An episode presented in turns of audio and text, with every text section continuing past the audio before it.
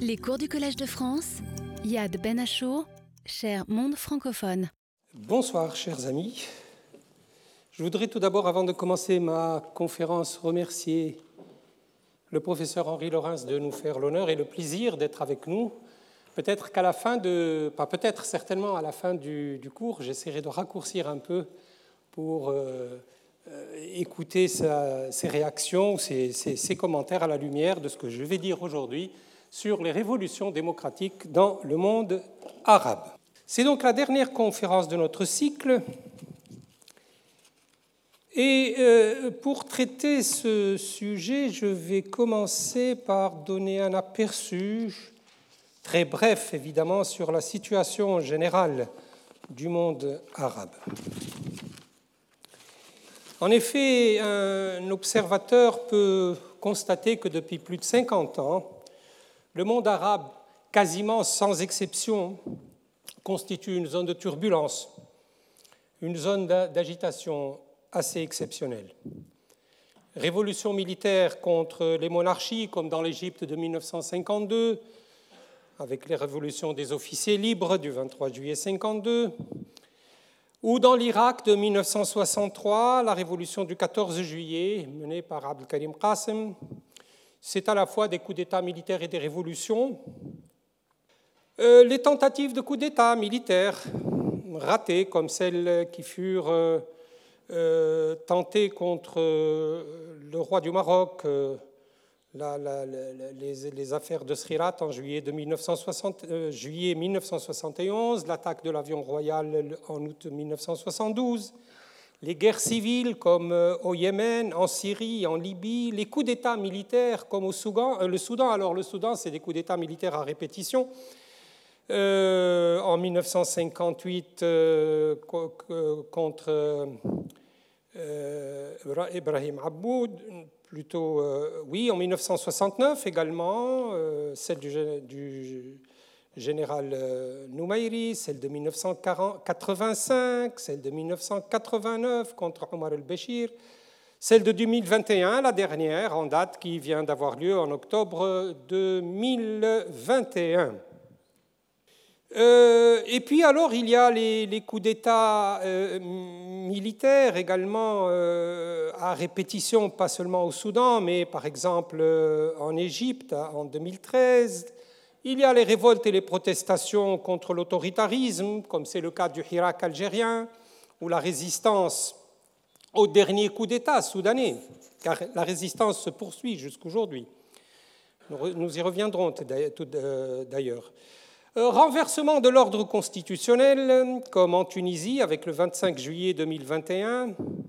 La persistance de gouvernements contestés par des soulèvements populaires, les luttes d'influence et les guerres entre les puissances régionales, comme euh, pour la coalition menée par l'Arabie saoudite euh, euh, et l'Iran sur le territoire du Yémen ou même au Liban, éclatement de sociétés entières par suite de crises politiques, de la dégradation de la situation économique, de la situation sociale, de l'ampleur de la corruption, des conflits interconfessionnels, comme au Liban, donc vous voyez que le bilan n'est pas très euh, optimiste, disons, et que la question, la véritable question est de savoir de quelle manière il faudrait expliquer ces phénomènes constants de crise, de crise permanente et d'agitation chronique, d'agitation politique chronique.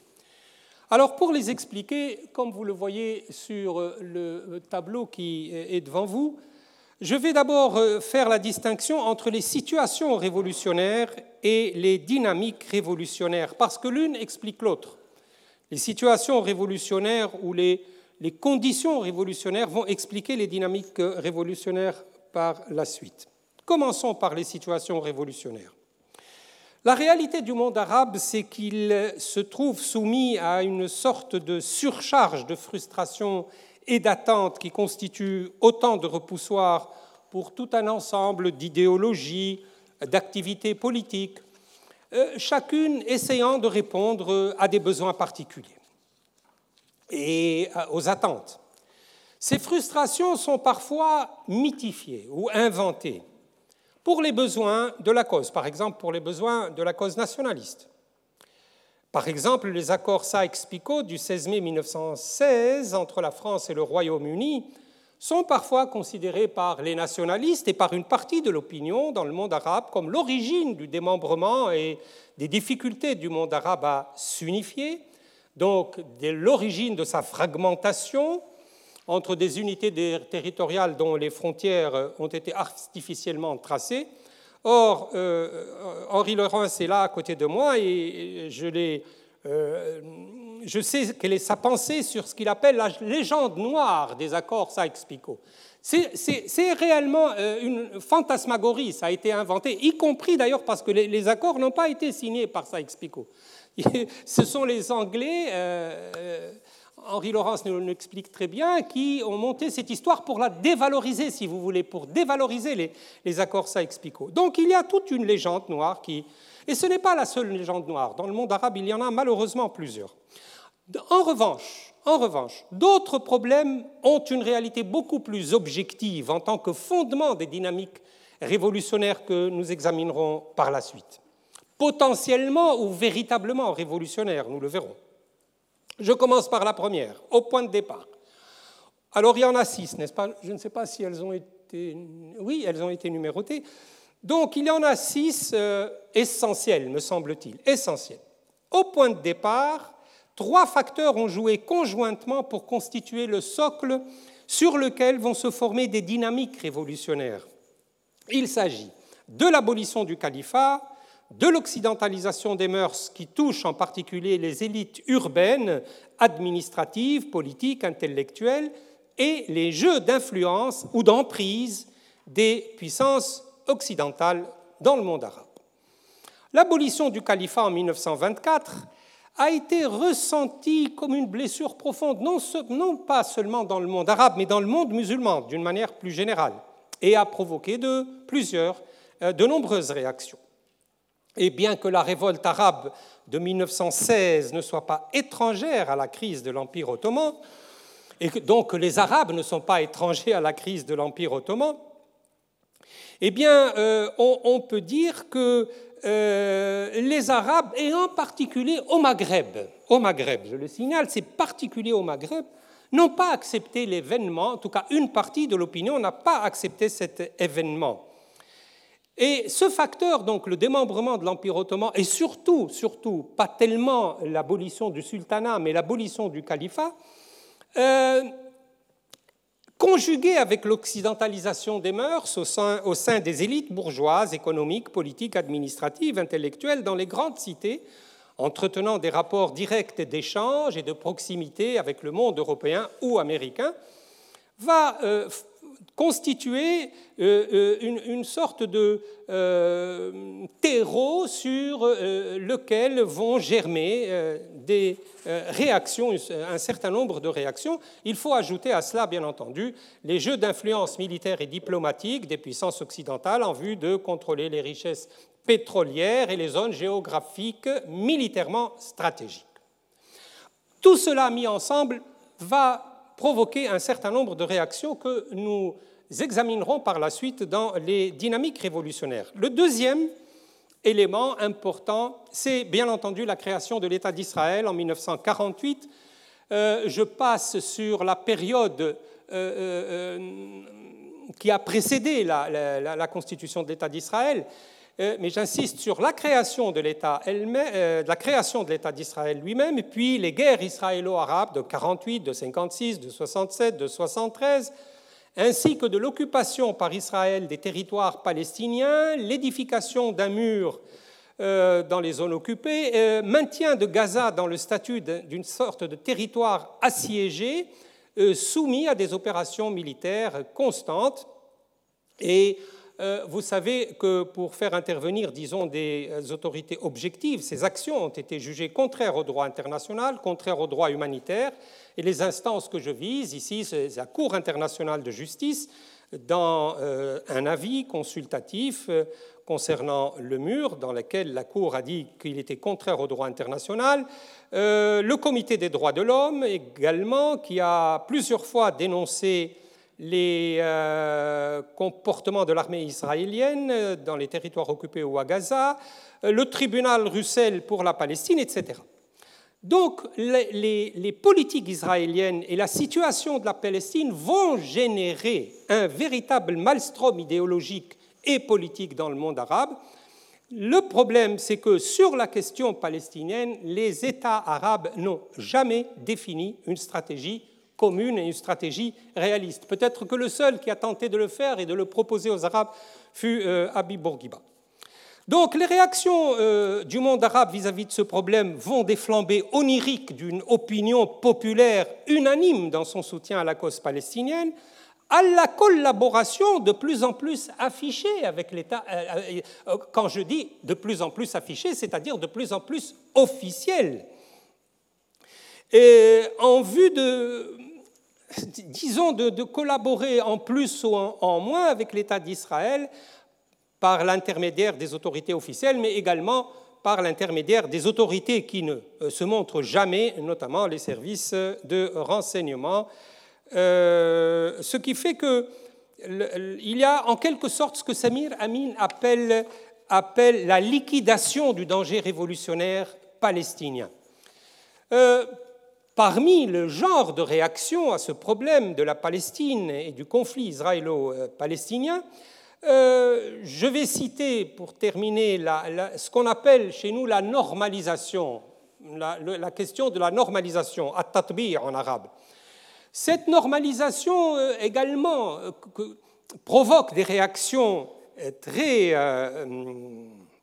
violentes parfois dans nos pays. Et je, vais vous donner un exemple très simple, c'est que dans sa propagande électorale, le président tunisien actuel a considéré que la normalisation avec l'État d'Israël, quelle qu'elle soit, relevait de la haute trahison. Je la cite, c'est un acte de haute trahison, dit-il, mais cela ne l'empêche pas par la suite d'aller rechercher l'inspiration et le soutien de l'Égypte, qui pourtant est euh, considéré comme l'exemple type euh, de l'État normalisateur avec l'État israélien.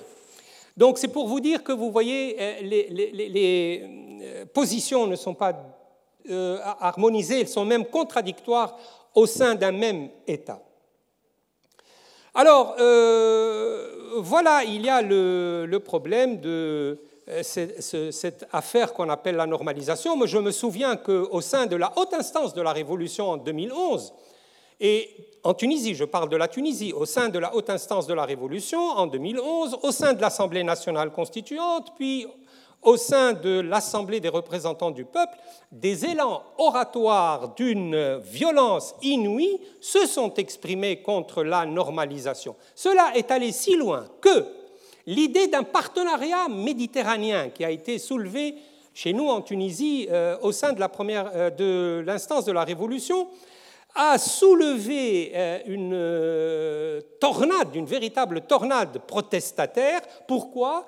Parce que euh, un partenariat méditerranéen, même limité au plan culturel, signifiait une implication possible d'Israël et donc le projet même d'inscription d'inscription de la coordination de la culture au sein de la Méditerranée a été euh, saboté par, et, ne figure pas dans la constitution tunisienne euh, pour cette raison-là. Le troisième terreau sur lequel se développe une autre dynamique révolutionnaire provient également, bien sûr de l'inégalité sociale, euh, de l'exclusion réelle ou symbolique. Les sociétés arabes se caractérisent par l'existence d'élites intellectuelles, artistiques, administratives, économiques, commerciales, etc., faisant face à une majorité populaire vivant dans la précarité et par conséquent disposée à s'attaquer à ces inégalités sociales ou à ces symboles. Dans cette perspective, les monarchies héréditaires comme l'Égypte de 1952, l'Irak de 1963, qui sont considérées comme les symboles de la décadence morale, de la société élitaire, de luxe et de divertissement, se trouvent donc dans des statuts fragilisés de légitimation et deviennent ainsi une proie facile pour les coups de force armés qui se trouvent soutenus par une très large partie de l'opinion. Euh, donc euh, la République révolutionnaire construite sur les ruines de la monarchie devient donc le facteur de rassemblement des mécontentements populaires. Et d'ailleurs, aujourd'hui, les monarchies ou les émirats pétroliers inféodés au capitalisme occidental mondialisé, tels que l'Arabie saoudite, les Émirats arabes unis, le Koweït, le Qatar, Bahreïn, etc., dispensant leurs pétrodollars dans des activités de loisirs et d'investissement. Enfin, c'est ainsi qu'ils sont compris. Ce n'est pas euh, euh, obligatoirement la vérité. Donc, investissement sans retombées positives sur les classes populaires du monde arabe demeure soumis au même ressentiment et à la même menace. Et on l'a vu au cours des révolutions de 2011 qui ne les ont pas touchées directement, mais on a vu certaines parties de l'opinion bouger même à l'intérieur de ces États. Quatrième euh, élément, les stratégies de domination des puissances militaires occidentales, interprétées comme les signes du néocolonialisme, donc constitue une source à partir de laquelle vont venir s'abreuver une série de frustrations et de réactions. Nous avons précédemment évoqué les accords dits Sykes-Picot, euh, mais dans le même ordre d'idées, dans le même ordre d'idées, euh, euh, ce, terreau, n'est-ce repoussoir va expliquer la nationalisation du canal de Suez en 1958 par le président Jamal Abdel Nasser, c'est une illustration significative, va expliquer un peu la nationalisation des terres agricoles en Algérie en 1963 et la réforme agraire décidée par Ben Bella, et va expliquer également la euh, nationalisation des terres agricoles en 1964 en Tunisie par le président Bourguiba. Mais on peut lire de la même manière des questions comme celle du Sahara occidental, libéré de l'Espagne, mais devenant une pomme de discorde entre les Sahraouis et l'Algérie d'un côté et le Maroc d'un autre, ou encore, ou le statut de Ceuta et Melilla, considérés par une très large frange de l'opinion populaire comme des relents attardés du colonialisme comme le proclame la constitution syrienne. Donc tout cela constitue une idée force, l'idée de la victimisation. Donc il y a un certain, un certain sentiment de rancœur, pour ne pas dire de rancune, qui se dessine toujours en toile de fond pour soutenir les réactions individuelles ou collectives contre toutes les actions étatiques ou autres qui pourraient être interprétées comme des actes de collaboration ou d'inféodation aux grandes puissances. Cela se manifeste d'une manière toute particulière dans les assemblées parlementaires, au sein des partis politiques et souvent, hélas, pour soutenir des comportements assez démagogiques, à mon sens. Mais ce sentiment d'hostilité ne se manifeste pas uniquement sur euh, le plan euh, politique, mais également sur le plan euh, culturel et sur le plan des mœurs. Je l'ai dit tout à l'heure, l'occidentalisation du monde n'a pas aménagé évidemment le monde arabe, mais ce dernier, tout en s'adaptant par nécessité, ça on n'a pas le choix, tout en s'adaptant par nécessité à cette occidentalisation, refuse de l'assumer et exprime contre cette situation toute une gamme de réactions plus ou moins hostiles. Le monde arabe n'est pas le Japon.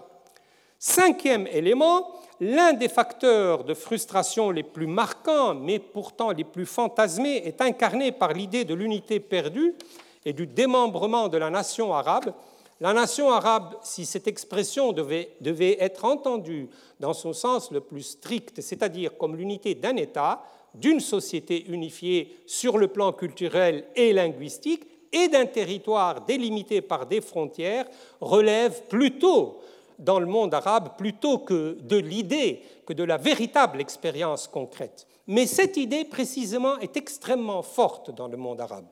Les faits retenus ne sont donc pas ceux d'un véritable État-nation, mais d'une nation idéalisée qui englobe à la fois des constats historiques avérés, mais également un projet de renaissance.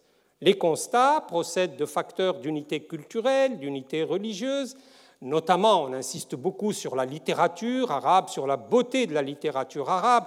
Les Arabes sont extrêmement sensibles à la grandeur de leur langue, la poésie. On insiste également sur la contribution de la philosophie arabe au développement de la philosophie européenne.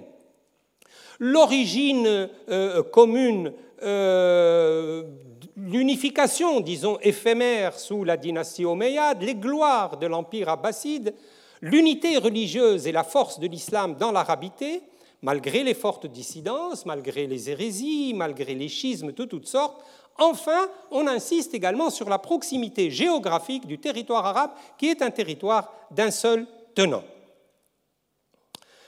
Donc vous voyez que c'est à partir de ces constats que va être euh, euh, élaborée l'idée de l'unité, mais surtout, surtout, plus important que l'idée de l'unité, l'idée de la renaissance dans le futur euh, qui va être développée par une philosophie particulière, une philosophie particulière, politique particulière que nous examinerons par la suite. Et surtout, n'est-ce pas, ce problème de la langue. Et à propos de ce problème de la langue, je voudrais faire une petite observation qui me semble importante pour vous expliquer un petit peu les choses, et cette idée de la euh, mythification d'un certain nombre de thèmes. La plupart des constitutions arabes contiennent des dispositions relatives à la langue. Euh, alors, soit pour dire que la langue arabe, la langue arabe, n'est-ce pas, euh, la langue arabe, est la langue officielle de l'État, soit pour dire que c'est la langue de la société. C'est un article constitutionnel qui est, est quasiment pratiqué partout dans le monde arabe. Cependant, lorsque nous disons dans nos constitutions que la langue officielle du pays ou de l'État est l'arabe, on fait référence ici non pas à la langue parlée, non pas à la langue du peuple, non pas à la langue de la vie quotidienne qui est parlée à l'intérieur des familles, dans la rue, dans la vie quotidienne, mais c'est-à-dire la derija, on appelle ça la derija. Euh, le, tunisien, la langue tunisienne pour le tunisien, la langue marocaine pour les Marocains, la, langue irakienne pour les, Irakiens, etc. Lorsque nous disons dans nos constitutions la langue arabe et la langue de l'État, nous euh, rapportons ce, ce fait à la langue à la langue littéraire, à la langue classique. Et cela, euh, surtout en Maghreb, encore une fois, c'est peut-être un problème qui n'est pas tellement vécu euh, en Orient, mais qui est vécu, et d'une manière extrêmement intense, dans les pays du Maghreb, notamment le Maroc, l'Algérie et la Tunisie, et en Algérie d'une manière toute particulière, mais en Tunisie également et au Maroc, il y a des polémiques sans fin autour de cette question. Donc, la langue de référence, ça reste la langue savante, la langue du Coran, et c'est cette, langue que visent les constitutions, mais le problème, et alors on appelle cette langue la langue du Vad, n'est-ce pas? Il y a chez les Arabes une sorte de euh, accentuation du mystère de cette langue, comme si cette lettre spécifique dans l'alphabet arabe, le Vad, on dit la langue du Vad, l'Urat Vad, euh, c'était une lettre mystérieuse, imprononçable par une ethnie autre que l'ethnie qui porte cette langue. Euh, le problème, le problème c'est que dans le langage parlé, cette spécificité du Vad a totalement disparu. Ça n'existe pas. dans leur vie, les gens n'y font même pas attention. Mais moi, je me souviens que dans ma jeunesse, on m'apprenait à prononcer le Vad à la manière classique. Et c'est une prononciation particulière dans laquelle il faut adapter la langue, la langue, le muscle, n'est-ce pas, le muscle, à, à, cette difficulté de prononcer une lettre qui se situe entre le vel, le va, etc. Le problème, c'est que nous aboutissons à une situation extraordinaire où la langue parlée est considérée comme morte par la Constitution et la langue à moitié morte dans la Constitution, parce qu'il faut l'apprendre à l'école, la langue arabe classique, est considérée comme langue vivante. Et nous aboutissons ainsi à des polémiques extraordinaires autour de cette question de l'arabisation, en particulier, encore une fois, je vous le répète, dans la vie du Maghreb arabe. Et la, politique, la polémique pardon, s'est déployée sur de très nombreux terrains, comme celui de l'enseignement scolaire, l'enseignement universitaire, euh, la langue des services publics, de la presse, des médias. Je me souviens qu'à l'université, nous avions des batailles rangées, véritablement, enfin pas de vraies batailles heureusement, mais des, polémiques, des polémiques extrêmement violentes, par exemple, sur l'arabisation du cours de droit civil ou le cours de droit constitutionnel à l'université. Ça se passait très très mal parce que la question ne pouvait pas être discutée d'une manière rationnelle, d'une manière calme, mais c'était euh, euh, un, problème qui était euh, viscéralement vécu, et par conséquent tout ce qui est viscéralement vécu, passionnellement vécu, donne lieu à des polémiques parfois extrêmement violentes. À telle enseigne que, lorsque en Tunisie nous avons discuté la constitution tunisienne, et notamment l'article 39 de la constitution, euh, ce dernier, cet article 39, a été adopté dans une première étape dans la formulation suivante. Je vais vous la lire. L'État veille à enraciner l'identité arabo-musulmane et l'appartenance nationale dans les jeunes générations et à ancrer, à soutenir et à généraliser l'utilisation de la langue arabe. Point, full stop. Le jour où cet article a été adopté, le pays a failli prendre feu. Manière excessive de parler, évidemment, c'est pour frapper l'esprit. Mais le soir même, à la télévision, des plateaux de télévision avec des personnalités qui sont intervenues en disant Mais qu'est-ce que c'est que ça? Nous sommes en train de nous enfermer. Bref, la polémique s'est déroulée à la télévision le soir même, à la radio, toute la presse s'en est emparée, et le lendemain également, de telle sorte que, devant cette pression, cette pression médiatique, euh, l'Assemblée, après avoir voté cet article 39 dans la formulation que je vous ai décrite, a été obligée de le reprendre et d'y ajouter la chose suivante. Je vais vous, ajouter, je vais vous citer euh, la phrase qui a été ajoutée, ou le oui, la phrase qui a été ajoutée, c'est celle-ci, ainsi que l'ouverture sur les langues étrangères et les civilisations humaines et la diffusion de la culture des droits de l'homme. Ça a été ajouté et adopté par l'Assemblée après une reprise et un, vote, un nouveau vote sur cet article. C'est pour vous dire, c'est juste un exemple pour vous dire comment ce problème de la langue, et en particulier de l'arabisation, et en particulier au Maghreb, est vécu euh, non, pas, non pas comme un problème technique, si vous voulez, comme un problème dont on s'interroge sur la faisabilité, mais comme un problème euh, d'identité ou de division des identités entre ceux qui proclament ou qui revendiquent l'ouverture et ceux qui, au contraire, euh, réclament un surplus euh, d'identité. Le sixième terreau qui sert de base ou de fondement à un certain, un certain nombre de frustrations et de ressentiments découle de la nature des régimes politiques dans le monde arabe. Euh, ces régimes politiques, euh, au cours des 50 dernières années, se partageaient entre des monarchies autoritaires, Maroc, Arabie saoudite, des dictatures militaires à répétition, comme au Soudan, mais également au Yémen, des dictatures policières comme celle de Saddam Hussein, comme celle de Ben Ali, des régimes de partis uniques comme on en a connu en Algérie euh, avec le FLN, en Tunisie avec le PSD, puis le RCD, ou des républiques monarchiques, quoi, des républiques monarchiques ou des monarchies républicaines, je ne sais pas ce qu'il faut dire, euh, celle de la Syrie de Hafez al-Assad, de l'Égypte de Hosni Moubarak, et puis alors les États rentiers face à tout cela, les Émirats arabes unis, le Qatar, l'Arabie saoudite. Et dans ce genre de régime, ce qu'il faut remarquer, c'est que les chefs politiques se conçoivent comme désignés à vie et ne quittent le pouvoir que par la contrainte et souvent dans la violence, parfois dans l'extrême violence. Et cette situation d'autoritarisme quasiment euh, permanente dans le monde arabe va constituer un repoussoir à euh, un repoussoir important pour toutes les revendications démocratiques que nous euh, analyserons par la suite, et notamment les révolutions de 2011. Voilà un petit peu un tableau très général, très succinct de ce que j'appelle les situations révolutionnaires. En réponse à ces situations révolutionnaires, nous avons les dynamiques révolutionnaires parce que les données que je viens de vous décrire vont expliquer la surchauffe en quelque sorte euh, idéologique du monde arabe, communisme, libéralisme, nationalisme nassérien, nationalisme bassiste, euh, nationalisme d'État, la Bourguiba, socialisme, islamisme, salafisme. Il y a une surchauffe idéologique dans le monde arabe, mais cette, cette surchauffe explique également l'échec de toutes ces tentations idéologiques sur le plan de l'expérience concrète. Euh, la surcharge idéologique se manifeste en particulier par l'existence d'antagonisme, l'existence d'antagonisme très fort entre ces différentes idéologies.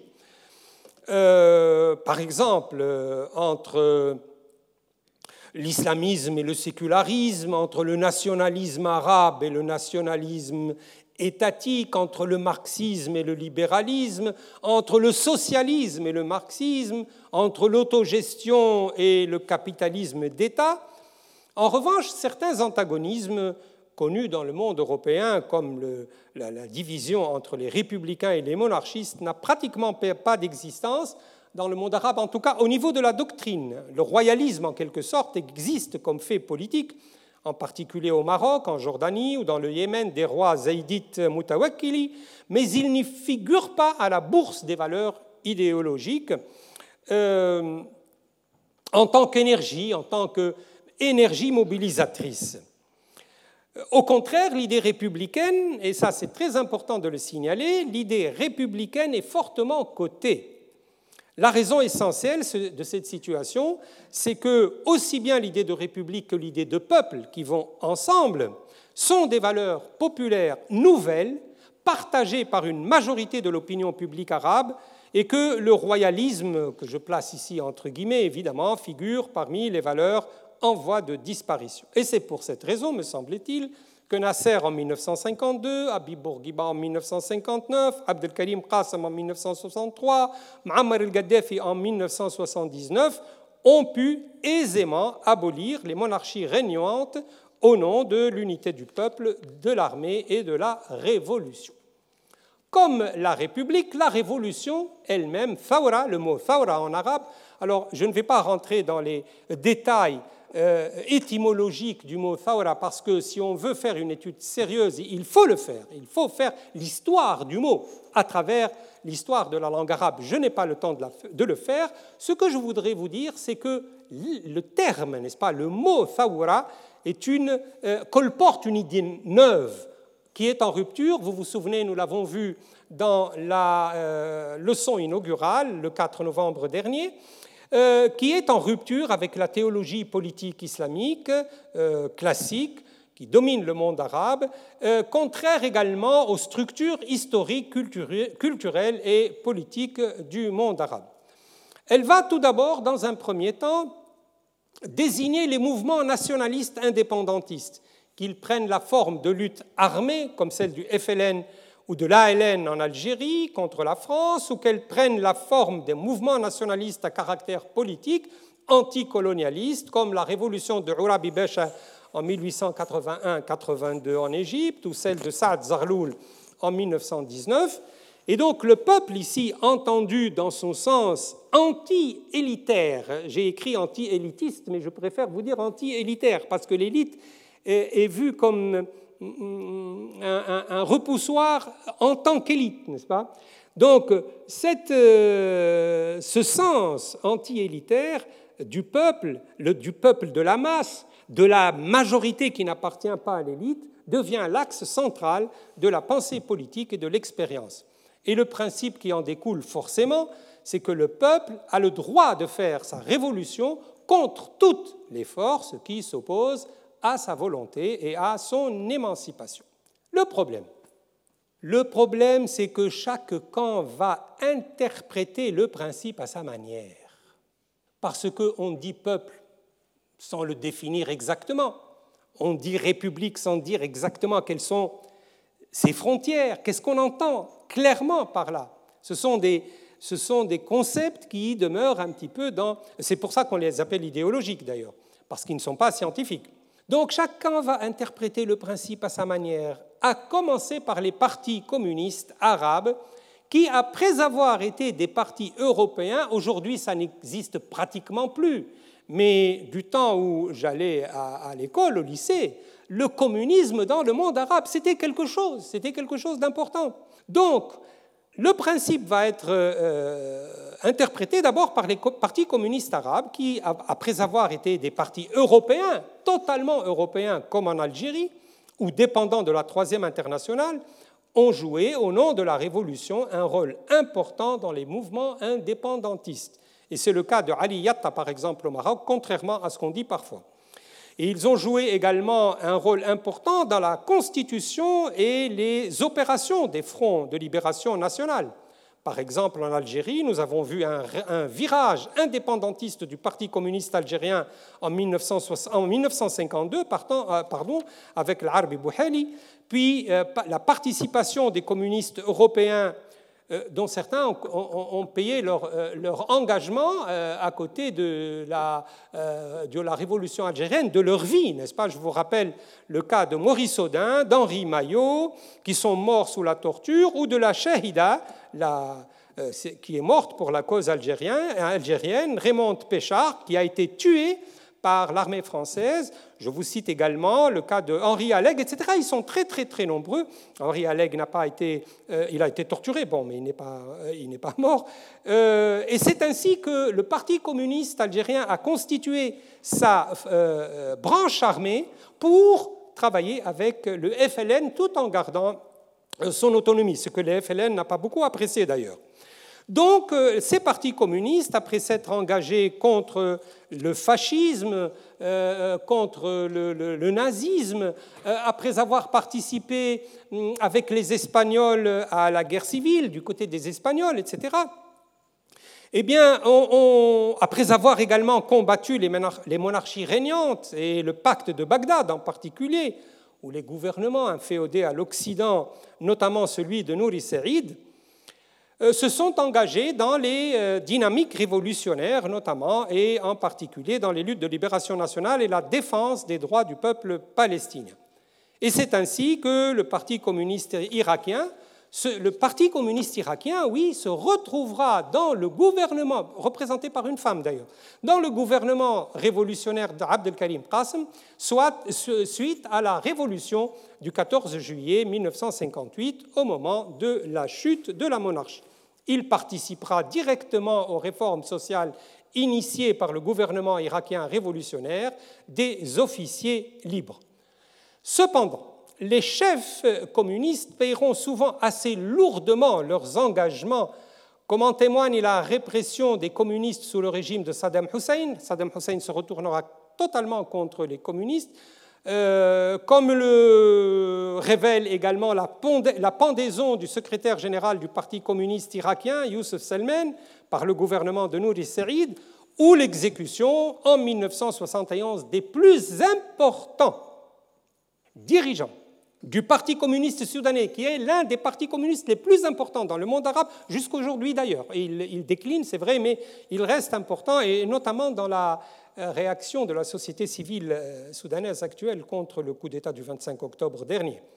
Donc, euh, Youssef Salman a été exécuté par le gouvernement de Nouri Sarid, et puis au Soudan, comme je vous le disais, les plus importants dirigeants communistes, comme par exemple Abdel Khalak Mahjoub, Joseph Garang, Heshem Lata, etc., ont été arrêté et condamné et exécuté, de même que d'ailleurs un grand esprit, à mon avis, un intellectuel, euh, qui est Mahmoud, Mahmoud Mohamed Taher, qui a été exécuté par le régime de Noumairi en janvier 1985. Alors, les communistes seront bien sûr obligés de s'adapter au milieu.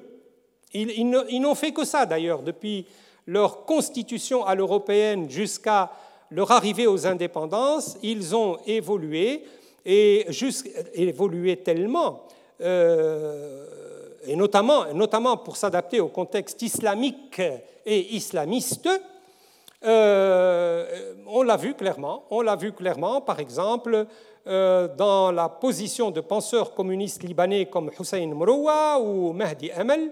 on les verra par ailleurs pactiser avec les partis islamistes, notamment le Hezbollah libanais, dans sa résistance à l'occupation israélienne du Sud-Liban, ou, collaborer également avec le mouvement chiite de Muqtada Sadr au cours des élections législatives de mai 2018 euh, en Irak.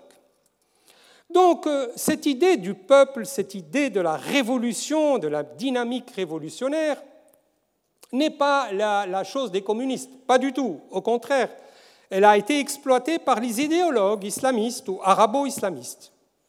Je vous l'ai dit précédemment, la chute du califat, comme nous l'avons indiqué, qui est un événement à caractère symbolique très lourd, n'est pas étranger à l'émergence d'une pensée populaire populaire à la fois islamiste et nationaliste arabe, qui se reflète notamment dans la pensée d'un Rachid Riva, par exemple, ou de Shekib Arslan, le fondateur de la revue La Nation arabe, une, revue d'ailleurs qui était publiée à Genève, euh, mais qui a eu de l'influence qui a eu de l'influence quand même sur les indépendantistes maghrébins, c'est-à-dire tunisiens, algériens, notamment Messali Hadj et marocains.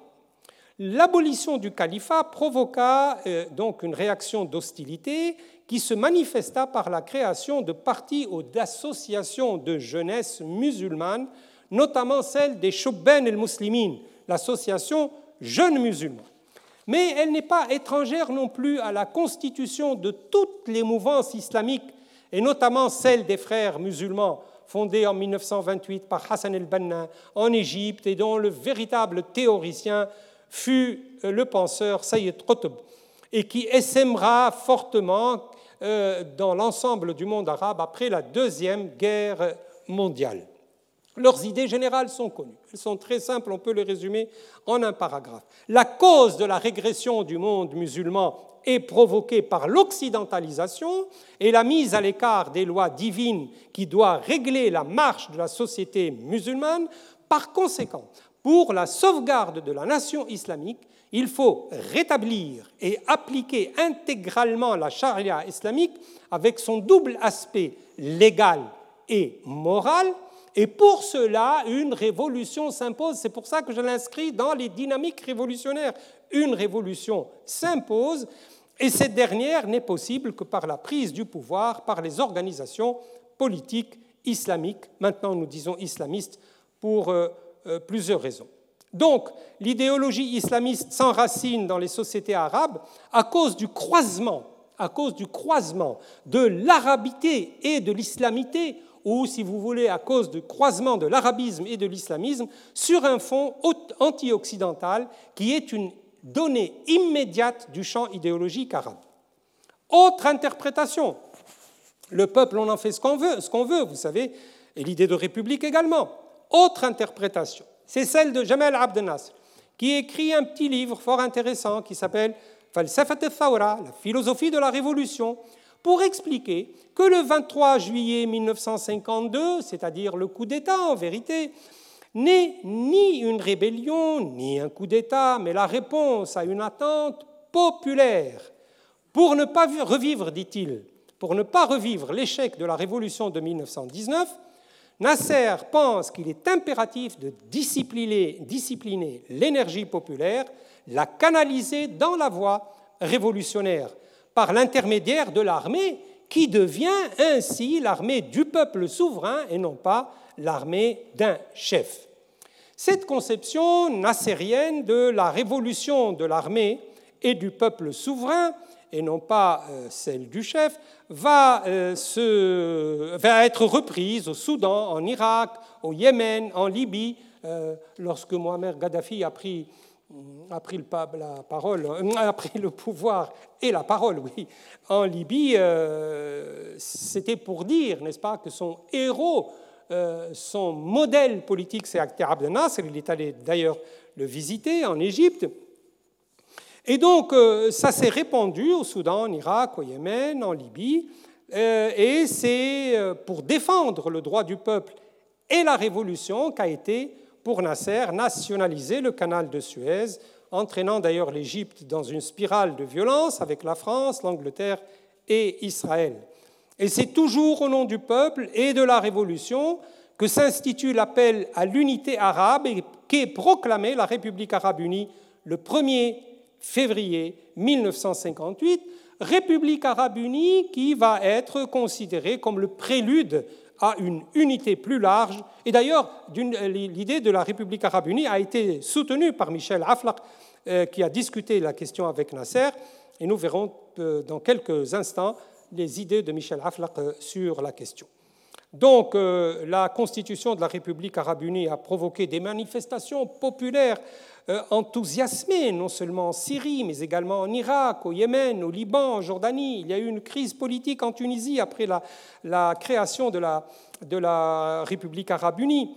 Euh, et puis il a fallu surtout l'intervention américaine pour sauver les monarchies menacées, aussi bien par le communisme que par le nasserisme et le baptisme, euh, qui est la philosophie radicale du nationalisme arabe incarnée par un penseur qui est Michel Aflaq, le théoricien de l'idéologie du parti Ba'ath. En arabe, il faut prononcer Ba'ath. Je sais qu'en français, on l'écrit Bas, mais c'est une. Parce que certains orientaux, d'ailleurs, euh, prononcent euh, le, S à la place du, TH, mais ce n'est pas, bon, pas une question importante. En tout cas, l'idéologie du parti Ba'ath euh, va donner une autre consistance, donc une autre interprétation à cette entrée du peuple dans le champ idéologique arabe. Et voilà, nous avons encore une autre interprétation, celle de Michel Aflaq. C'est une interprétation quasiment cosmogonique, celle-ci. En effet, Michel Aflaq, qui est un Syrien, qui est né en 1912, euh, chrétien orthodoxe grec, paraît-il, d'après le témoignage de son fils, mais je pense que euh, Henri Laurens pourra vous renseigner mieux que moi sur cette question-là. Il se serait converti à l'islam. Euh, bon, je ne sais pas, euh, en tout cas, Riyad Aflaq le, dit. il rentre en Syrie après avoir fait l'université française à la Sorbonne. il a exercé le métier de professeur, puis le militantisme journalistique en Syrie il est devenu l'un des théoriciens, je dis bien le, un théoricien de premier ordre du nationalisme panarabe et le fondateur euh, du parti Ba'ath et du journal, et du journal qui porte le même nom, le journal Al-Ba'ath. Le parti a commencé son activité dès les années 45, mais son congrès constitutif euh, a eu lieu à Damas en 1947, et par la suite, le parti Ba'ath s'est considérablement développé et s'est ramifié dans l'ensemble du monde arabe. Il n'y a pas un État arabe dans lequel il n'y a pas une section du Parti Ba'ath. Donc les deux plus importants, les pôles les deux plus importants, c'est bien entendu la Syrie et l'Irak, euh, avec une direction unifiée d'ailleurs, mais dans l'ensemble du monde arabe, nous avons cette pensée qui se développe avec des militants. D'ailleurs, le militant tunisien qui il n'était pas baptiste, lui, il était plutôt nassérien. Mais enfin, il était nationaliste. Je parle de Mohamed Bra. Donc, euh, entre les années 1960 et 1970, euh, le parti Ba'ath est devenu une force politique de masse, n'est-ce pas, au même titre que les frères musulmans. Michel Aflaq a exprimé ses idées dans un certain nombre d'ouvrages qui sont en fait des collections de textes, n'est-ce pas? Euh, Des collections de discours. C'était un homme éloquent qui avait le sens de la parole comme la plupart des, politiciens orientaux euh, arabes. Et donc on a rassemblé ces textes, ces discours, mais je pense que le recueil le plus important, c'est l'ouvrage qui porte le titre de Fils Abil el-Ba'ath, Fils Abil el-Ba'ath, ce qui veut dire dans la voie de la Renaissance. Bon, c'est une traduction, hein, la Renaissance. Le Ba'ath, c'est peut-être. Il y a plus d'énergie dans le mot Ba'ath que dans la Renaissance, n'est-ce pas? El Ba'ath, c'est, oui, c'est une Renaissance, mais une, une Renaissance qui veut bondir, voyez, qui veut sauter. Il y a l'idée d'énergie dans le mot Ba'ath. Bon, mais on peut très bien le euh, euh, traduire par, euh, par renaissance. Alors pour lui, pour Michel Aflaq, la révolution est un renversement. Et le, mot qu'il utilise très souvent, c'est enqilab, renversement. Donc la révolution est une révolution renversement qui commence par un acte de foi sans faille dans le destin arabe, dans son unification, sur une base nationaliste et socialiste non marxiste, et dans la lutte contre ses adversaires qui sont essentiellement le sionisme, le capitalisme occidental et la bourgeoisie décadente dans le monde arabe.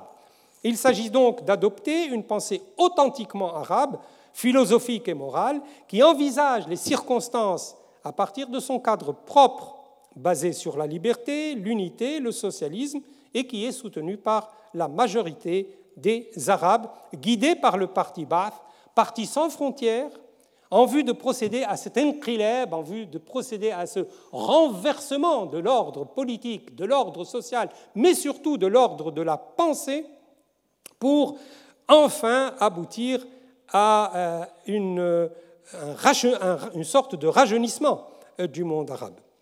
La doctrine du Ba'ath est une doctrine laïque, mais Aflaq tient compte de la religion en tant que composante essentielle de l'histoire, de la culture. Il a écrit des, euh, et fait des discours euh, sur le prophète Mahomet euh, qui, sont des, paroles admiratives, si vous voulez. il mais en tout cas, ce qui est sûr, c'est qu'il rejette l'athéisme marxiste. Et comme je vous l'ai dit, la doctrine du Ba'ath a connu un immense succès et a jeté un grand espoir au sein des jeunes Arabes aux environs des années 60-70. Partout dans le monde arabe se sont constituées des sections. Euh, hélas, hélas, hélas, dans la pratique, les résultats de l'expérience des partis Ba'ath dans le monde arabe euh, n'est pas concluante. Tout d'abord, tout d'abord, en Syrie même, le parti s'est scindé en progressiste avec Nourdin el-Atasi, et nationaliste avec Hafez al-Assad, et c'est Hafez al-Assad qui l'emportera à la fin. Et vous connaissez le régime politique qui a été mis en place par Hafez al-Assad. En Irak, l'expérience du parti s'est accompagnée de la multiplication des coups d'État militaires euh, et surtout, de la militarisation du parti, la militarisation du parti Ba'ath avec Saddam Hussein qui a pris le pouvoir en 1979. Par conséquent, euh, à mon avis, l'expérience baptiste, aussi bien en Syrie qu'en Irak, finira par se consumer par l'exercice de la dictature militaire qui précipita d'ailleurs les deux pays dans la division, la violence et la régression que nous connaissons. Et c'est précisément contre ce genre de régime autoritaire dictatoriale qui a fini par se généraliser dans le monde arabe tout entier, que les révolutions démocratiques, justement, ont vu le jour en 2011 et ont été fondées sur un slogan, le peuple veut, Ashab Yurid. Ça, c'est ce qu'on a entendu partout, en 2011, au Maroc, en Algérie, en Tunisie, le peuple veut le pain, le peuple veut la destruction des régimes autoritaires, le peuple veut la fin de la corruption, yurid, yurid, Et nous, nous venons donc maintenant aux révolutions démocratiques. Encore une interprétation, hein, encore une interprétation du peuple et de la République, du peuple et de la volonté du peuple. D'abord, une remarque s'impose au point de départ. Ces révolutions démocratiques ont abouti à l'activation et au succès politique électoral des partis islamistes. Il en est ainsi en Tunisie après la révolution de 2010-2011, avec les élections d'une majorité islamiste à l'Assemblée nationale constituante, alors que la révolution, pendant la révolution de décembre 2010, janvier 2011, aucun slogan religieux n'a été entendu. Et l'islamisme était absent, n'est-ce pas? Les dirigeants, d'abord, la plupart euh, n'étaient pas dans le pays, mais nous n'avons pas entendu pendant la Révolution de mots d'ordre islamistes, que ce soit des références à la charia, ou que ce soit des références au Coran, ou que ce soit des références à la prise du pouvoir par les islamistes. Ce que nous avons entendu, c'est un cri immense contre la dictature et un cri immense pour la justice sociale, la dignité. Ce fut la révolution de la liberté contre la dictature et de la dignité contre l'exclusion. Et, pourtant, euh, après les élections du 23 euh, janvier, euh, qu'est-ce que je raconte, octobre 2011, nous avons eu une majorité islamiste au sein de l'Assemblée nationale constituante. D'où d'ailleurs tous les problèmes de l'Assemblée nationale constituante. Parce que l'Assemblée nationale constituante en Tunisie a commencé à perdre une partie de sa crédibilité avant même d'avoir commencé à travailler parce qu'elle parce que était dominée par les islamistes. En Égypte, même chose. L'agitation en Égypte a commencé le 25 janvier 2011 des milliers de manifestants au Caire, à Alexandrie, dans d'autres villes du pays. Et comme les Tunisiens, ils ont engagé la révolution de la dignité avec le fameux slogan Pain, liberté, dignité, en réclamant le départ euh, du président égyptien, en le réclamant en français d'ailleurs, aussi bien en Tunisie que c'est très curieux, en Tunisie qu'en Égypte. le, verbe central des révolutions tunisiennes et euh, égyptiennes, c'est un verbe français du premier groupe, dégager. Et c'est un ordre de dégagement, dégage, dit en français, écrit en français, que les euh, euh, révolutionnaires ont demandé le départ de ces deux dictatures. Donc là aussi, euh, pas vraiment de présence remarquable de l'islamisme.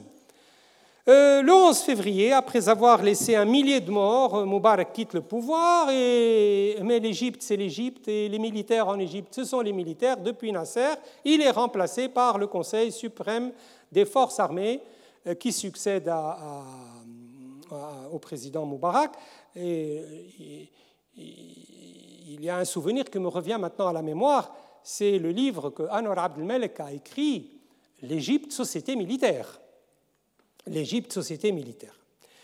Alors, les élections législatives qui ont eu lieu par la suite, en novembre 2011, les islamistes remportent les deux tiers des sièges à l'Assemblée. Et ici encore, comme en Tunisie, nous avons le même phénomène de décalage entre le peuple des élections et le peuple de la révolution. On dirait qu'il ne s'agit pas du même peuple, mais ce n'est pas spécifique au monde arabe, ça arrive, très souvent dans la vie politique des nations que euh, les surprises électorales euh, ne correspondent pas, ou, plutôt constituent des surprises, n'est-ce pas, inattendues. Quoi qu'il en soit, euh, le président Mohamed Morsi accède à la présidence le 30 janvier 2012 avec 51,73% des voix. Il est le premier islamiste à accéder au pouvoir, le premier civil à présider le pays, mais moi, je pense que les islamistes ne savent pas gouverner parce qu'ils font les mêmes erreurs. Il a fait les mêmes erreurs que ses frères tunisiens en Tunisie et il est destitué le 3 juillet 2013 et est remplacé par l'armée puisque c'est l'armée qui prend le pouvoir avec le général Sisi. Si nous faisons le bilan global de l'histoire politique du monde arabe au cours des 50 dernières années, nous nous apercevons par conséquent que cette histoire a connu une série de révoltes, de soulèvements, de euh, rébellions euh, et de révolutions démocratiques. Et ce n'est pas quelque chose de rare dans le monde arabe. La révolution soudanaise de 1964, la révolte algérienne de 1988, le mouvement qui fait en Égypte de 2005, la révolte algérienne de 1988 qui a mis fin au parti unique en Algérie. Euh, la grève de la faim en Tunisie la même année, une valeur symbolique extraordinaire, la grève de la faim en octobre, en, octobre 2005 en Tunisie, parce qu'elle a été la première étape d'une série, série de mobilisations contre le régime de Ben Ali. Le cycle des soulèvements arabes de 2011 en Tunisie, en Égypte, au Maroc, en Syrie, au Yémen, le soulèvement pacifique au Soudan à partir du 19 décembre 2018, qui a duré longtemps et qui a fini par avoir raison de Omar el-Béchir, euh, le soulèvement pacifique en Algérie également en 2019-2020, le surgissement, pour l'instant éphémère, mais le surgissement quand même de la euh, déconfessionnalisation de la politique au Liban et dans l'Irak d'une jeunesse révoltée en octobre 2019 à travers des manifestations pacifiques de jeunes appartenant à toutes les catégories sociales et sans considération de leur euh, allégeance religieuse. Tout cela constitue, à mon avis, une série de rebondissements révolutionnaires contre la dictature, contre la corruption, contre le rôle négatif de la classe politique, contre le rôle également passif des institutions parlementaires, etc. Ça ne peut pas relever du hasard. Ces, mouvements de rebondissement depuis 1964, n'est-ce pas, date de la première révolution soudanaise, jusqu'à nos jours, là, nos jours, le jour où je, là, je suis devant vous, jusqu'à nos jours, ça ne peut pas être le résultat du simple hasard. Il y a quelque chose. Il y a un flux, il y a une tendance lourde dans le monde arabe. La plus lourde de ces tendances, justement, c'est ce qui est arrivé en 2011. La vague révolutionnaire la plus profonde s'est manifestée en 2011 au cours de ce qui a été appelé abusivement le, printemps arabe. Mais que ce soit au cours du printemps arabe ou avant, des dictatures sont tombées. Ibrahim Aboud en 64, Jafar al-Noumairi en 85, Omar el-Béchir en 1919, Ben Ali en Tunisie en 2011, Moubarak en Égypte, euh, Ali Abdallah Salah au Yémen, Bouteflika en Algérie. Par conséquent, un vaste mouvement de revendication et de révolte démocratique à travers l'ensemble du monde arabe a eu lieu en 2011. Avec ces renversements de régime, après ces renversements de régime, ces pays ont connu une véritable expérience démocratique réelle, notamment avec les congrès des dialogues nationaux instaurés en Libye, au Yémen, la Tunisie, après une première période transitoire au cours de l'année 2011, animée par la haute instance de réalisation des objectifs de la Révolution, a pu réunir une Assemblée nationale constituante qui, après trois années de travail, élabora une constitution démocratique qui fut votée le 26 janvier 2014. Et je vous dirai dans quelques instants ce qu'il est advenu de cette pauvre constitution du 26 janvier 2014. Le Maroc, sous la pression des événements en février 2011, adopta une nouvelle constitution. Bref, en 2011, le monde arabe connut un moment démocratique de forte ampleur.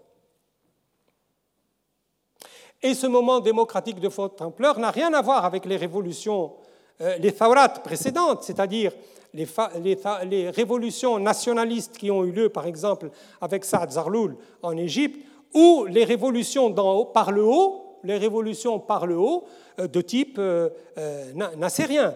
Là, nous avons une révolution qui vient par le bas. Autrement dit, en 2011, la pyramide se renverse. La pyramide se renverse. La pyramide des révolutions se renverse. Ça, ne vient plus du haut, ça vient du bas. Mais étant donné la faible portée sociopolitique de ces révolutions de 2011, elles ont été contestées pour cette raison euh, qu'il n'y a pas eu d'effet remarquable sur le plan culturel, sur le plan de l'aménagement des classes, sur le plan de la distribution de la richesse.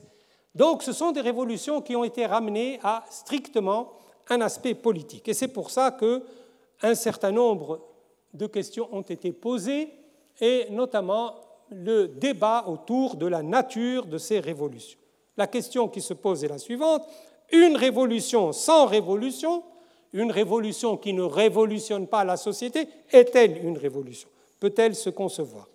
Certains répondent positivement. Il s'agirait alors d'une nouvelle forme de révolution qui, sans remettre en cause le néolibéralisme, s'engage cependant dans le réformisme institutionnel. Autre question, les révolutions arabes font-elles partie de ces situations révolutionnaires sans dénouement révolutionnaire? Donc il y a un débat autour des, révolutions démocratiques arabes. À défaut de la nier totalement, l'idée de révolution, et en particulier en Tunisie, a été restreinte dans sa portée et sa signification, soit en tant que simple révolution effondrement d'un régime dictatorial, soit en tant que révolution avec un F, c'est-à-dire quelque chose qui mélange la continuité du réformisme et la discontinuité euh, de euh, la révolution. Donc il y a eu plusieurs polémiques. J'ai là le dossier de toutes les polémiques autour des révolutions. Je ne vais pas vous les détailler pour gagner un peu de temps et surtout laisser à mon collègue Henri Laurens la possibilité de, réagir à, ce qu'il a entendu ou de nous enrichir de ses remarques. Ce que je voudrais dire, c'est qu'en examinant les thèses euh, qui euh, relativisent ces révolutions, et en particulier en Tunisie, un auteur comme Michel Camus a très bien compris, et je le soutiens parce que j'ai défendu la même idée dans mon livre sur euh, Tunisie, une révolution en pays d'islam, Tunisie, une révolution en pays d'islam, qui a été publiée une première fois en 2016, puis en 2017, qui a fait l'objet d'une édition suisse en 2018. Je le rejoins. Lui, son idée, c'est que la continuation de la révolution de la dignité se poursuit dans un foisonnement d'initiatives et de pratiques qui autorisent le recours à la qualification de révolution sociale. Il les qualifie, et en particulier la révolution tunisienne, de révolution sociale. Et elle est sociale pour lui dans la mesure où elle change le monde de la vie sans prendre, ou plutôt sans prétendre prendre le pouvoir. Effectivement, je pense que, en tout cas, la révolution tunisienne n'a pas été une simple révolution politique. Je l'ai dit dans mon, cours, inaugural, elle a implanté dans le pays quelque chose de nouveau qui est l'autonomie de la société civile, alors que de la société civile euh, vivait dans l'ancien monde euh, entre l'insoumission totale, c'est-à-dire la guerre contre l'État, et la soumission totale, c'est-à-dire l'aliénation totale à l'État, à l'homme du pouvoir, ça c'est une modification fondamentale, plus la modification fondamentale qui touche les libertés. Même aujourd'hui en Tunisie, je pense que l'état d'exception qui a été proclamé, euh, sans vouloir être prophète, je ne sais pas s'il réussira vraiment. Moi, j'ai beaucoup d'inquiétudes là-dessus, hein, parce que je suis quand même réaliste, mais je ne sais pas s'il arrivera à, annihiler totalement les acquis de la Révolution. Le problème, c'est que euh, ces révolutions ont abouti à un échec. J'ai mis l'expression avec un point d'interrogation parce qu'on peut s'interroger. En effet, la suite des événements allait montrer que le régime démocratique allait être stoppé par le retour à la dictature, la persistance de l'autocratie, comme en Égypte, en Tunisie, le triomphe des contre-révolutions, l'éclatement de guerres civiles, les échecs des régimes démocratiques mis en place à la suite des révolutions de 2011. En Syrie, la dictature de Bachar al-Assad, aidée par les Russes, a résisté aussi bien aux forces démocratiques. La première année a été une révolution de force réellement démocratique. Elle a résisté, euh, mais elle a résisté également aux attaques des milices islamistes, des troupes kurdes, etc. L'autocratie se poursuit dans le désordre et dans la destruction du pays. Au Maroc, le règne du gouvernement royal se poursuit quasiment sans changement malgré la nouvelle constitution de 2011. Au Yémen, l'expérience démocratique du Congrès du dialogue national céda la place à une guerre civile à caractère confessionnel entre les sunnites et les chiites. Euh, et ce type de guerre civile, en vérité, s'explique par l'intervention des puissances régionales. Hein. L'Arabie saoudite d'un côté pour soutenir les sunnites et l'Iran intervenant pour soutenir les Houthis chiites, euh, pas seulement d'ailleurs euh, au Yémen, mais même, au Liban. La Libye a connu une expérience démocratique de courte durée et qui euh, a été suivi euh, également d'une guerre civile dont l'enjeu principal était la prise du pouvoir central. Ici encore, l'intervention des puissances régionales et internationales va jouer un grand rôle dans la militarisation du conflit. En un mot, la Tunisie a été considérée jusqu'à très récemment comme le seul exemple de la réussite démocratique dans le monde arabe, tellement qu'un euh, auteur comme Safwan el-Masri en 2017, a parlé d'une anomalie de la Tunisie comme une anomalie dans le monde arabe.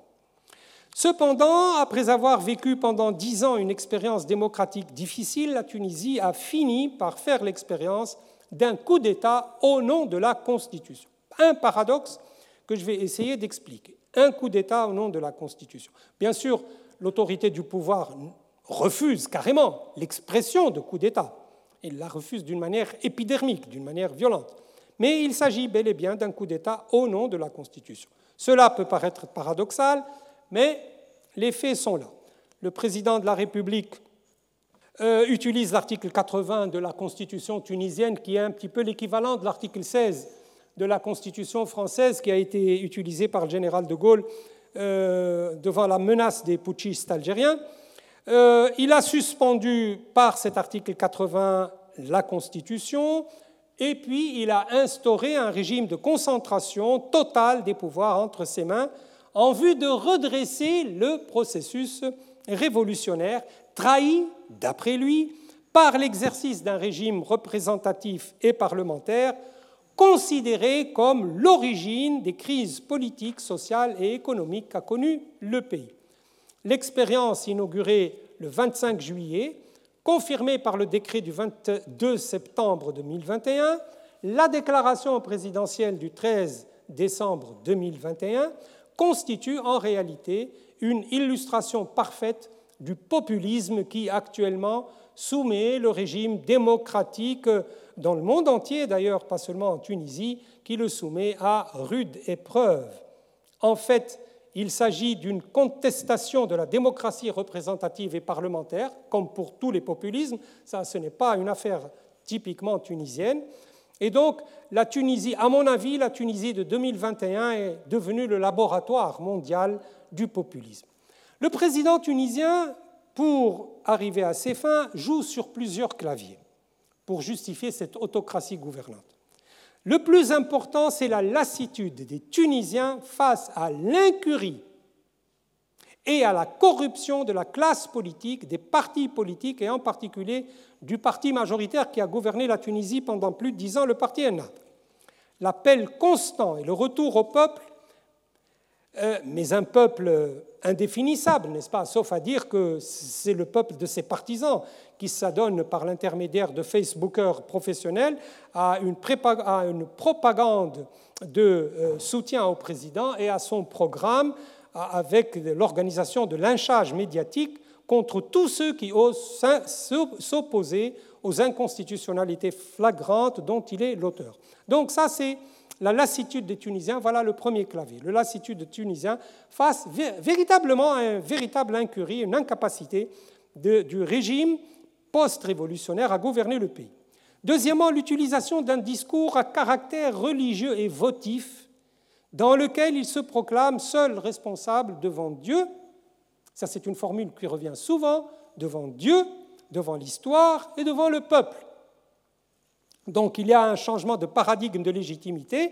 Nous avons la légitimité entre les mains d'un seul homme qui est responsable devant Dieu, devant l'histoire et devant le peuple. Troisième clavier, le recours à un raisonnement binaire et clivant qui consiste à préférer la légitimité à la légalité pour pouvoir dépasser la Constitution et pour pouvoir opposer l'élite occidentalisée et repue au peuple authentique vivant sa précarité et réclamant justice.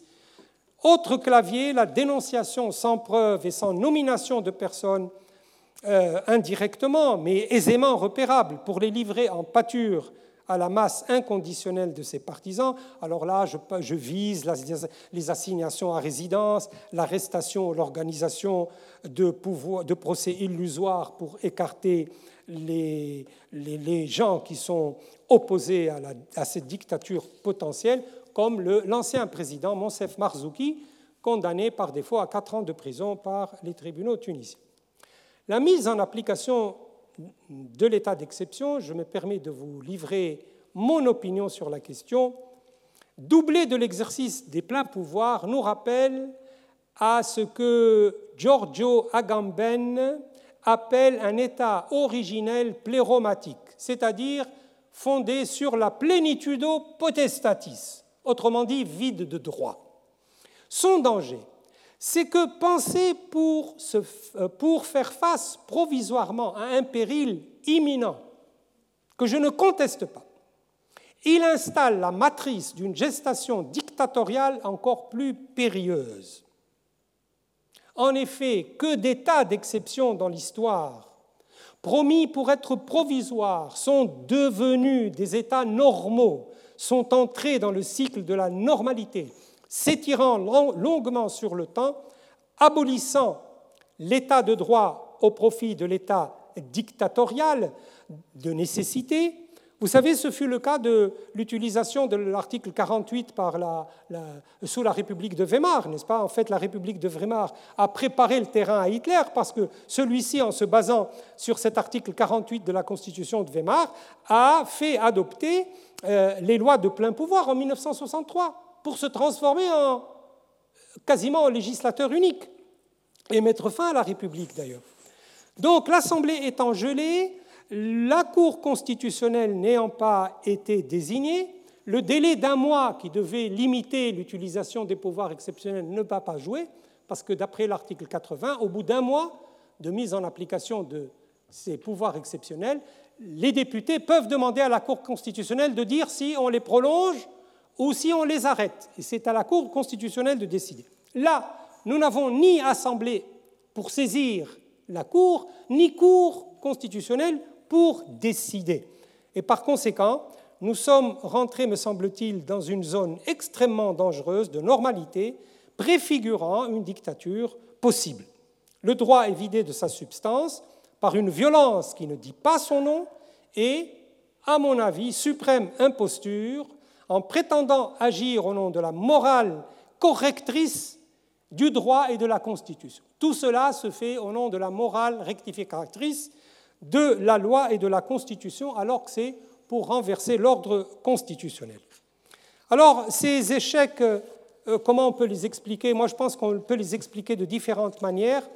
Euh, d'abord, euh, il y a la difficulté de séparer les questions religieuses et les questions politiques.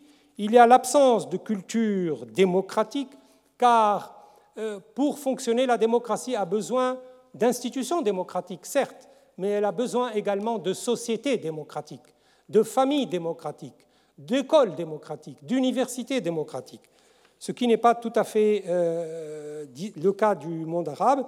Il y a également, pour expliquer ces échecs, les clivages ethniques, tribaux, régionaux, et puis surtout, il y a l'absence d'expérience démocratique. Cependant, et je termine, sur la demande démocratique et le sens de cet échec, D'abord, je voudrais faire une première remarque, c'est que la dictature avant la Révolution engloutissait carrément la société dans le monde arabe. Par conséquent, une révolution qui se fait contre la dictature se fait contre un élément essentiel, non pas seulement politique et social, à cause de cette domination, de cette emprise des dictatures de Ben Ali, de Moubarak, etc., sur les sociétés. Pas seulement par l'intermédiaire du, pouvoir de l'État, mais par l'intermédiaire des partis uniques, des organisations non gouvernementales dépendant des partis uniques, etc. etc. Et je vous répète que c'est contre cette situation que les révolutions ont eu lieu. Ont eu lieu. La deuxième idée, c'est que l'idée de révolution est inédite dans le monde arabe et dans le monde musulman. Par conséquent, l'idée, le fait même qu'on prononce le mot révolution, qu'on vive l'idée de révolution, qu'on la réclame, qu'on en fasse un refuge, est en soi quelque chose qui est tout à fait significatif. Et enfin, ce que je voudrais dire, c'est qu'il y a une persistance de ces rebondissements révolutionnaires de 2011 jusqu'à aujourd'hui. Dernièrement, il y a eu, comme vous le savez, euh, un coup d'État au Soudan qui a mis euh, complètement fin à la période de transition, qui a redonné le pouvoir à l'armée, alors vous allez me dire, oui, mais voilà, euh, on n'en sortira pas, c'est un énième coup d'État au Soudan le 25 octobre 2021, c'est ce que vous allez me dire, et moi je vous dirai oui, c'est un énième coup d'État, mais avec une énième résistance qui se poursuit et qui se poursuit avec le sacrifice de dizaines d'êtres humains qui sont prêts à mourir pour cette cause. Je vous remercie. Et je voudrais maintenant, j'ai été obligé d'aller très vite à la fin pour laisser à euh, Henri Laurens la, possibilité de, nous enrichir de ses réflexions et de ses réactions. Merci beaucoup, Henri, d'avance pour tes interventions. Merci. Euh, bon, je, devasterai peut-être de cinq minutes. Le collège me le permettra certainement. Euh, donc, beaucoup de choses. D'abord, toute mon admiration, évidemment, euh, pour votre travail. J'ai écouté une grande partie de votre cours, pas la totalité, c'est une question de temps. En fait, le rêve, ce serait d'être auditeur au Collège de France pour pouvoir écouter toutes les conférences du Collège de France. Mais comme on est obligé de travailler pour préparer les siennes, euh, on n'a pas le temps de tout entendre, ce qui est bien malheureux. Alors, euh, dans le petit moment, premier moment, je reviendrai sur la question de la révolution en général et puis sur euh, aujourd'hui. Euh, sur la Révolution, ben, vous avez signalé dans votre cours la question de savoir si les origines de l'islam étaient une révolution. Oui. Alors j'ai interrogé un expert, un certain Napoléon Bonaparte à Sainte-Hélène. et donc, je cite le passage, c'est dans le mémorial, et puis on a d'autres sources. De là, l'empereur, passant à la vérité historique, doutait de tout ce qu'on attribuait à Mahomet. Il en arrêtait sans doute de lui comme de tous les chefs de secte, disait-il. Le Coran ayant été fait 30 ans après lui, aura consacré bien des mensonges. Alors l'empire du prophète, sa doctrine, sa mission euh, était déjà bien fondée, accomplie. On a pu en a dû parler en conséquence. Néanmoins, il reste encore à expliquer comment l'événement prodigieux dont nous sommes certains la conquête du monde a pu s'opérer en si peu de temps, 50 ou 60 ans suffit. Par qui a-t-elle opérée? Par des peuplades du désert peu nombreuses, ignorantes, nous dit-on, mal aguerries, sans discipline, sans système. Et pourtant, elles agissaient contre le monde civilisé, riche de tant de moyens. Ici, le fanatisme ne saurait suffire, qu'il a fallu du temps pour se créer lui-même, et la carrière de Mahomet ne fut que de 13 ans. L'empereur pensait qu'indépendamment des circonstances fortuites qui amènent parfois des prodiges, il fallait encore qu'il lui en arrière quelque chose que nous ignorons, que l'Europe avait sans doute succombé sous les résultats de quelques causes premières qui nous demeuraient cachées, que peut-être ces peuples surgis tout d'un coup du fond des déserts avaient eu chez eux de longues guerres civiles, parmi lesquelles s'étaient formés de grands caractères, de grands talents, des impulsions irrésistibles, ou quelque autre cause de cette nature. Et il ajoute euh, à Sainte-Hélène, après tout, c'est comme moi. J'ai utiliser la révolution pour mes propres fins. Et euh, Mahomet a utilisé la situation de l'Arabie pour euh, ses propres fins, parce que c'était une situation révolutionnaire. C'était une situation révolutionnaire. Euh, voilà donc un expert qui parle, parce qu'il l'a fait lui-même. Bon, dans l'histoire des révolutions, enfin, dans les études des révolutions, il y a un nom, c'est bien connu, c'est Albert Mathiez, le grand historien marxiste de la Révolution française au début du XXe siècle. Mathias disait qu'une révolution, c'était d'abord un changement dans la propriété, transformation, de, transfert de propriété d'un groupe social à un autre. Et euh, en ce sens, euh, les révolutions arabes des années 50 sont des révolutions. Euh, les réformes agraires, les nationalisations, le BAS, Nasser, etc.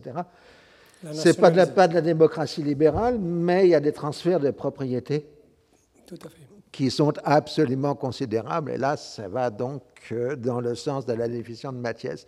Mais Mathias ajoutait aussi une seconde chose, c'est que la Révolution française était fondée sur le pouvoir constituant. C'est-à-dire les assemblées de la Révolution, enfin, sauf la législative, mais elle n'a pas duré. Euh, donc l'Assemblée constituante et la Convention sont des assemblées constituantes. Et dans la mesure où elles sont constituantes, elles ont tous les pouvoirs. Et donc, elles peuvent constamment transformer, changer, modifier les choses en utilisant leur pouvoir euh, constituant. Ce qui fait que toutes les révolutions, les grandes révolutions, sont des révolutions qui, accumulent le pouvoir en elles-mêmes, qui sont un pouvoir absolu euh, en soi, d'où dans les révolutions arabes le fait qu'on avait toujours un conseil de la révolution et que les adversaires étaient définis toujours comme des contre-révolutionnaire. On n'était pas dans un système de démocratie pluraliste, euh, mais on était euh, pour ou contre la révolution. Si vous étiez contre la révolution, bah, vous ne pouvez être que condamné. Hein? Même si, euh, du point de vue des réalités en Syrie, en Irak et en Égypte, il y a eu une modération. Après la défaite de 67, les soviétiques disent à Nasser, mais vous avez été insuffisant, vous n'avez pas suffisamment détruit les classes anciennes, c'est pour ça que vous avez perdu la guerre. Bon, Nasser encaisse, ce qui intéresse, c'est les armes soviétiques et pas euh, autre chose. Donc ça, c'est ce point. Alors évidemment, sur euh, l'idée de révolution, euh, il y a l'articulation temporelle. vous l'avez très bien marqué dans votre cours. Hein. Vous avez les révolutions qui renvoient à un idéal type du passé. Hein, et, euh, par exemple, le protestantisme, vous l'avez bien dit, euh, ou l'islam réformateur, c'est de dire c'était mieux dans le passé, donc il faut revenir à un passé qui est un passé mythifié, qui n'a évidemment jamais existé. Vous savez, les historiens aujourd'hui sont en train de même de se débattre pour savoir si les quatre premiers califes étaient califes, hein, puisque la première mention de calife que l'on a, c'est sur Abdel-Malik, c'est-à-dire à la fin euh, du euh, 7e siècle. Mais ça, c'est tous les problèmes de cette difficulté d'interprétation du 7e siècle euh, et des origines de l'islam. Mais euh, le protestantisme, l'islam, etc., euh, renvoie sur un passé mythifié. La Révolution française, elle renvoie sur un passé qui n'est pas un passé, mais qui est, qui est un fait théorique. On pense que l'homme est aliéné, donc on renvoie à une idée, contrat social, etc. Euh, et on rétablit la plénitude des droits de l'homme, mais sans s'interroger sur la date historique où l'aliénation aurait euh, commencé. Et puis, il y a une articulation vers l'avenir, euh, évidemment, voire même vers une fin de l'histoire, qui serait l'universalisation de la Révolution française. Ça, c'est la phase du directoire. Après 1795, qu'en général, les historiens négligent, alors qu'elle m'apparaît très importante, cette période 1795-1800, euh, parce que c'est le moment où le discours révolutionnaire s'universalise non seulement à l'ensemble de l'Europe, mais à l'ensemble du monde, comme le montre l'expédition d'Égypte euh, de euh, Bonaparte. Au passage, vous vous interrogiez sur le fait de voir les musulmans se solidariser des conservateurs européens au, moment de la Révolution.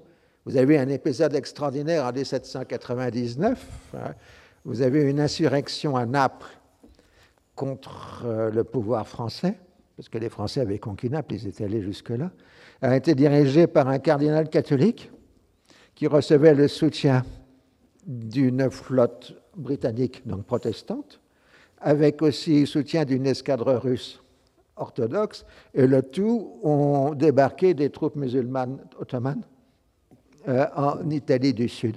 Et vous aviez en effet en 1799-1800, donc ce qu'on appelle la guerre de la seconde coalition, une alliance religieuse proclamée entre l'islam et les différents christianismes contre l'athéisme de la Révolution française. C'est dans les textes.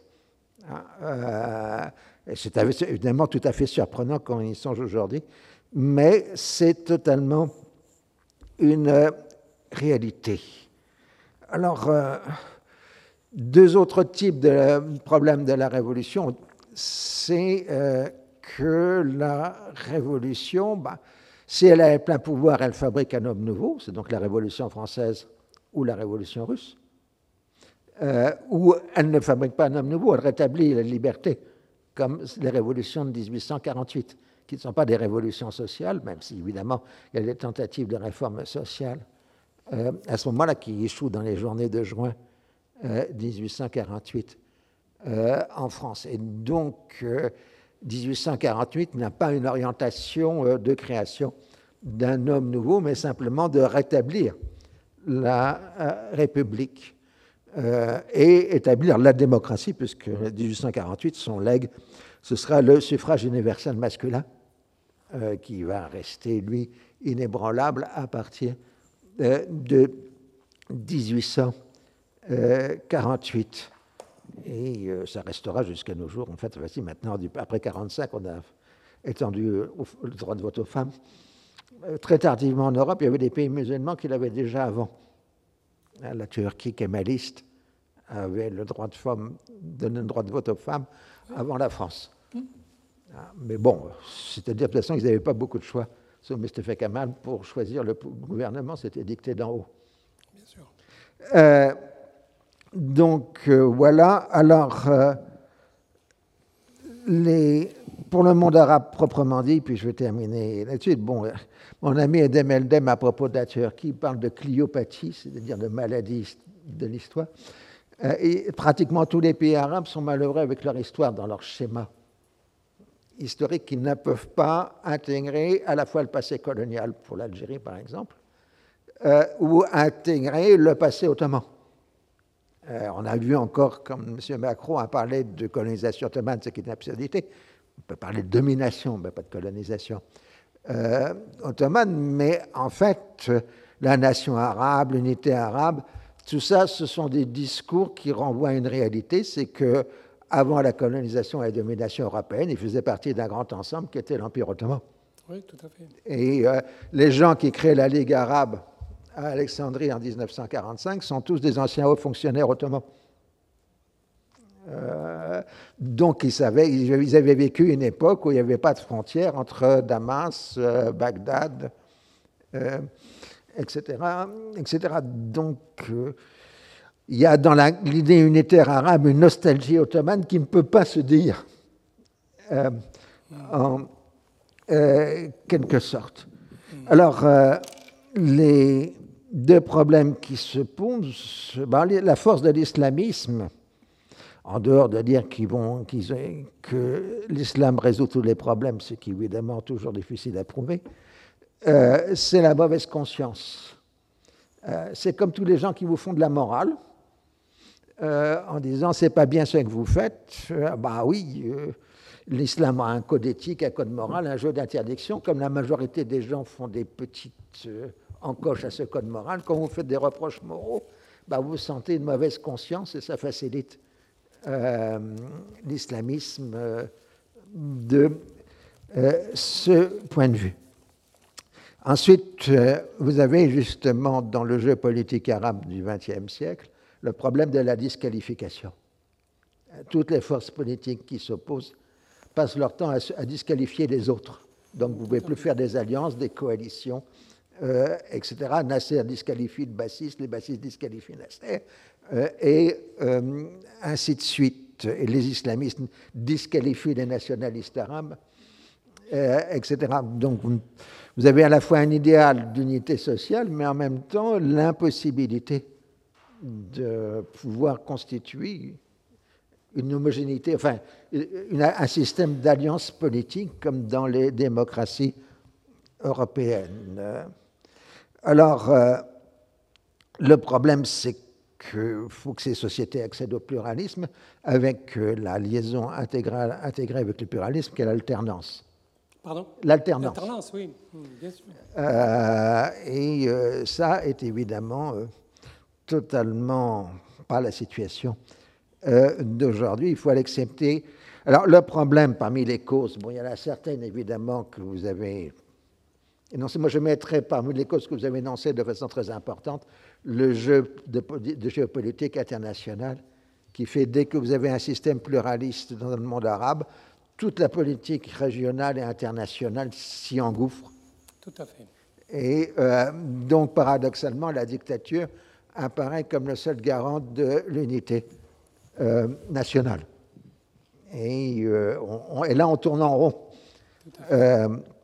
en quelque sorte. Alors, l'originalité de 2011 dans l'histoire des révolutions, c'est que jusqu'ici, les révolutions étaient soit la création d'un homme nouveau, soit c'était euh, le rétablissement ou l'établissement de la République comme en 1848. Euh, c'est la première fois qu'on a un mouvement sur, un ensemble de pays dont la volonté n'est pas de créer un homme nouveau, mais de créer un homme normal. Il y a une idée de normalité. Et la normalité, c'est avoir des droits. Avoir des droits sociaux, des droits politiques, des droits de liberté d'expression, de vivre dans un état de droit. Et euh, donc 2011, c'est une révolution de l'état de droit en quelque sorte. Et on voit toutes les difficultés euh, que, les forces des uns ou des autres, les contre-révolutions, euh, s'y sont euh, opposées. Et en tant qu'historien, les historiens vous diront que bah, les, les, événements ont toujours des portées longues, ne serait-ce que parce que les gens ont une vie longue, surtout aujourd'hui. si vous aviez, disons, 20-25 ans à la mort de Staline en Union soviétique, vous pouviez espérer accéder au pouvoir euh, que 30 ans après. Et c'est le cas. Donc les gens du dégel stalinien de 1953-1956, cette période qu'on appelle le dégel en Union soviétique, bah, ils accèdent au pouvoir 30 ans après avec Gorbatchev. Hmm. Hein, et ils essayent de faire en 1985 ce qu'ils avaient espéré en tant que jeunes gens euh, en 1953, 54, 55, au moment du dégel. Autrement dit, si vous avez 20 ans en 2011, et que vous pouvez espérer d'avoir une carrière politique ou une vocation politique au moins pour un bon demi-siècle, l'ombre portée de 2011 va jusqu'à 2060. Et euh, prenez le cas de la France, on nous parle encore de 1968, de mai 68, etc. Ça fait quand même 5, 68. 68, 32 plus 21, 22 maintenant, 54 euh, ans euh, de portée. Et l'ombre de mai 68 continue d'exister dans notre société, alors que bah, peut-être 75% des Français d'aujourd'hui ou 80% n'ont même pas vécu à cette période-là. Hein? C'est ça l'ombre portée. Euh, des événements. Et c'est pour ça que 2011 n'est pas terminé. 2011, il se terminera peut-être vers 2050, 2060. Mhm. Euh, Parce que les gens vont réfléchir, vont à la fois ont adopté une culture politique, éventuellement une réaction sur les erreurs éventuelles commises. Il ne faut pas faire comme. Voilà. Mais 2011, euh, c'est l'ouverture d'un demi-siècle d'histoire arabe nouvelle. Tout à fait. Je suis tout à fait d'accord avec vous sur. Voilà, je remercie euh, Henri Laurence de cette intervention euh, et je vous remercie pour votre assiduité. Surtout, j'ai reconnu certains visages depuis le cours inaugural. Donc, je vous remercie de votre présence et je ne peux pas vous donner rendez-vous sauf à vous dire que le 20, le, le 20 janvier, ici au Collège de France, dans le cadre du cours, nous allons organiser un colloque sur qu'est-ce qu'une révolution politique à laquelle assisteront des spécialistes des révolutions, notamment Jack Goldstone, qui vient des États-Unis, et puis euh, Mathilde Larère, euh, Amit Bozarslan, euh, Federico Tarragoni, etc. Des, gens qui ont travaillé sur les révolutions et on va discuter pendant toute une journée. Donc, ça sera le matin avec trois interventions et l'après-midi avec trois autres interventions. Le, le, je ne sais pas si c'est. Non, c'est pas lundi, je crois que c'est jeudi. En tout cas, ce qui est sûr, c'est que c'est le 20 janvier, ici au Collège de France. Je vous remercie. Retrouvez tous les contenus du Collège de France sur www.colège-2-france.fr.